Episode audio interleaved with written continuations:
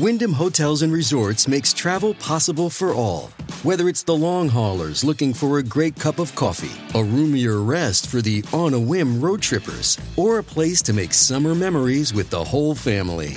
No matter who you are, where you're going, or why, with 24 trusted brands to choose from like La Quinta, Days Inn, and Super 8, your Wyndham is waiting. Get the lowest price at wyndhamhotels.com. Restrictions apply. Visit website for more details.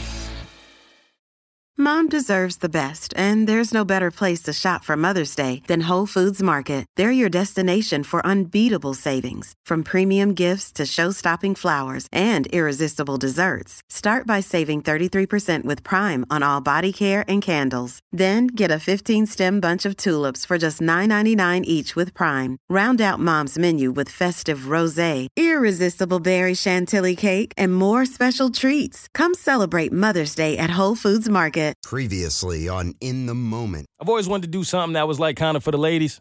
Because I know a lot of ladies listen to my podcast. Hey, I love y'all, man. Ain't nothing like having women who listen to you as a man. And I talk to the fellas too all the time. But men talking to men, that always happens. Not as often in life do you have a genuine opportunity for a man to talk to women. And so I want to start a segment where I just give women a little something from a man that maybe you haven't heard before, maybe no one's ever given you. And the first one I wanted to touch on was this.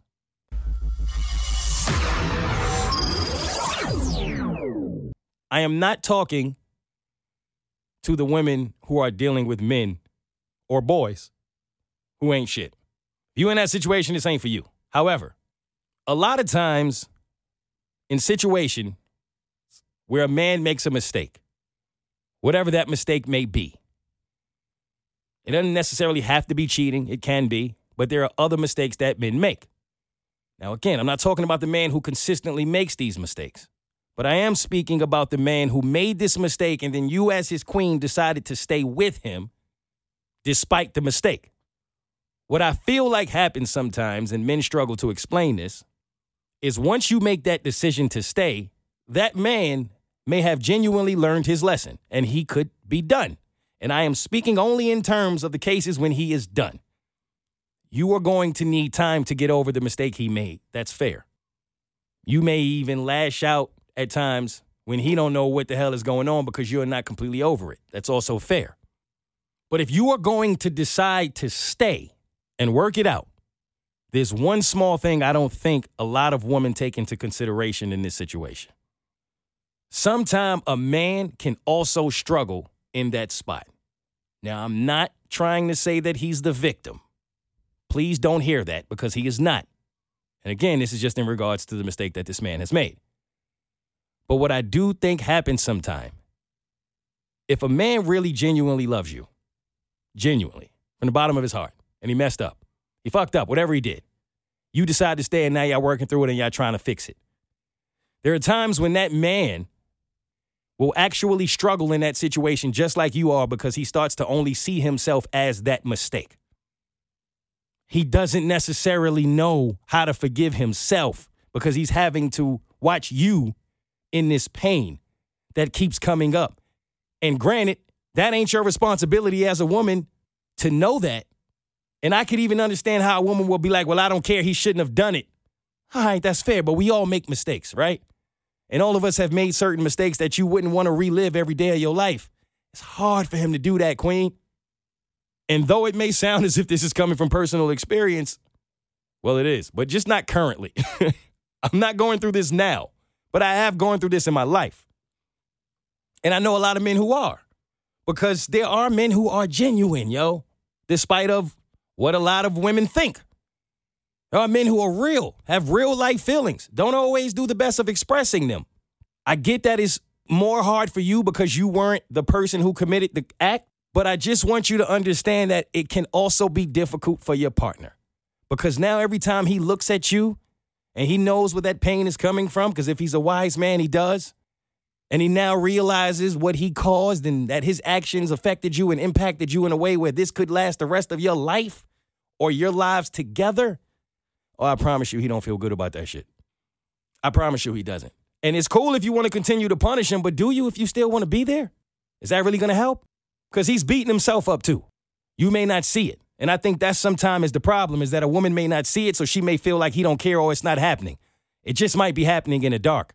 But if he gets to a point where he cannot see himself outside of that mistake, and a part of that is because you won't allow him to, well, he's never going to become a better man for you because that's not even a part of his vision.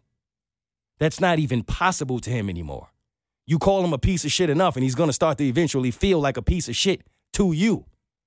And he may go to the next woman, and I'm not saying he should, but he might, and she may make him feel like a king, and now he's confused. Because I want this from her, but you can't get that because you hurt. So what is he supposed to do now? And when I say the next woman, I don't mean to cheat. It could just be a coworker at work that talks to him at the cubicle. The point is, if you're to forgive him, you got to forgive him. Because he also has to forgive himself. And that actually may be harder for him to do than you think it is.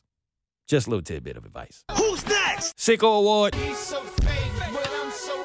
Yeah, so sick.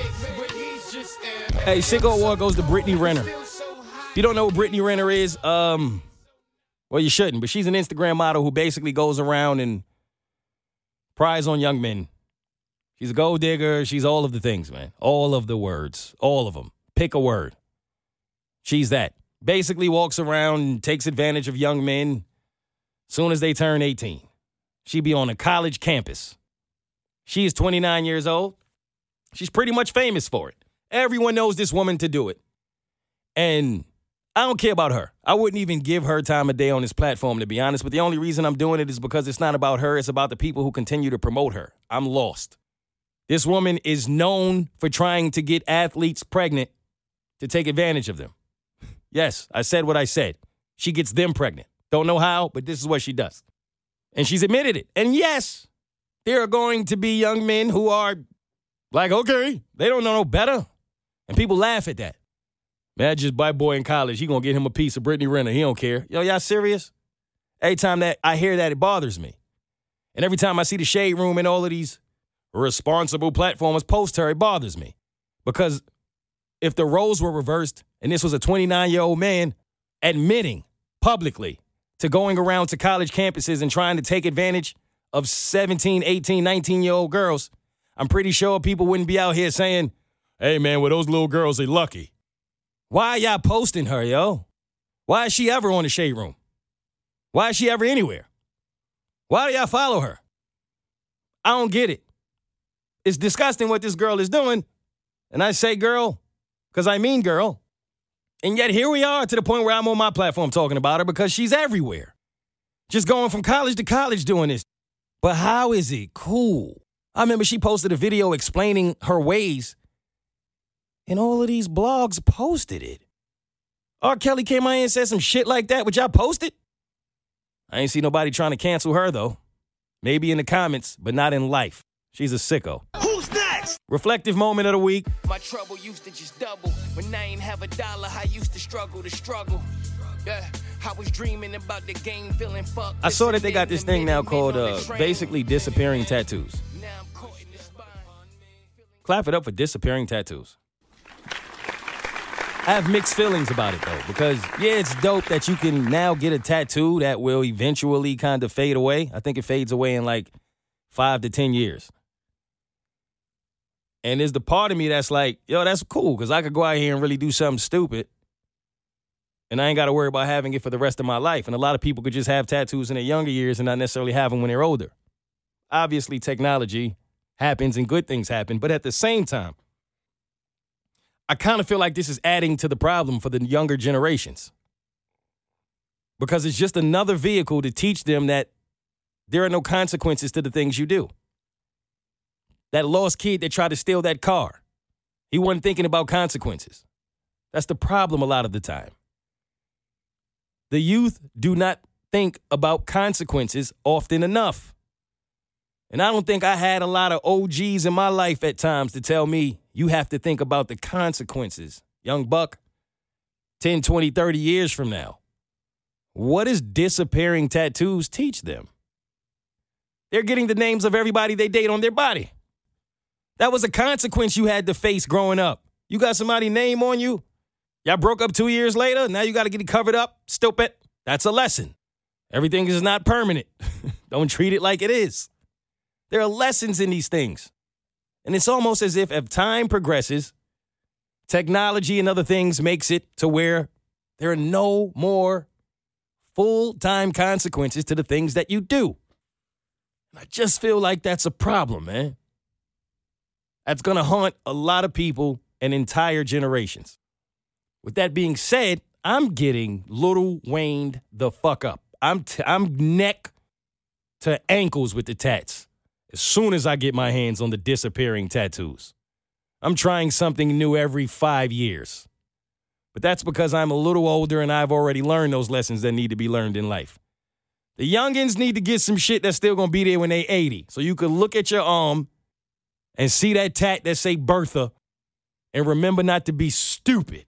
I was really thinking about this though. Is it a good thing that they're taking away the consequences of things? I don't know. Who's next? All right, before I get out of here, in my final moments, rest in peace to the young woman that passed away on the set of the Alec Baldwin movie. Miss Hutchins, I believe her name was. Condolences to her family. That is awful. I think it's ridiculous that this is a mistake that has now happened twice. It feels like the kind of mistake that should only have to happen once. There should not be any live ammunition on a set, period. I don't know why there would be. I don't care that they were having target practice or they were bored.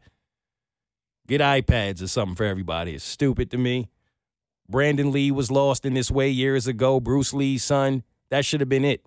They, they should have known from that day moving forward there's no live ammunition on the set. There was one live round in his prop gun or whatever gun. They said it was a cold gun. It was a hot gun. Makes me wonder if there's something else going on. How just one live ammunition in his gun and it's passed through all of these hands. And it's just sad that a life was lost. And I think someone should be responsible for it. Doesn't make sense to me. And there's no reason to beat anybody up for it. It's just ridiculous. However, I do believe that when you hear that podcast of the young woman who was the weapons handler on the set and she talks about, oh, this is only my second time doing this. My first time I made mistakes too, and I wasn't sure that I was ready for the job. Well, we learned that she was not ready for the job. And while I'm an advocate for the fact that every job should not require experience.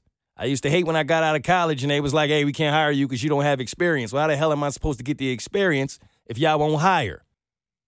I still believe that, but only for about 90% of the jobs on earth. There's some jobs that you just got to have some damn experience.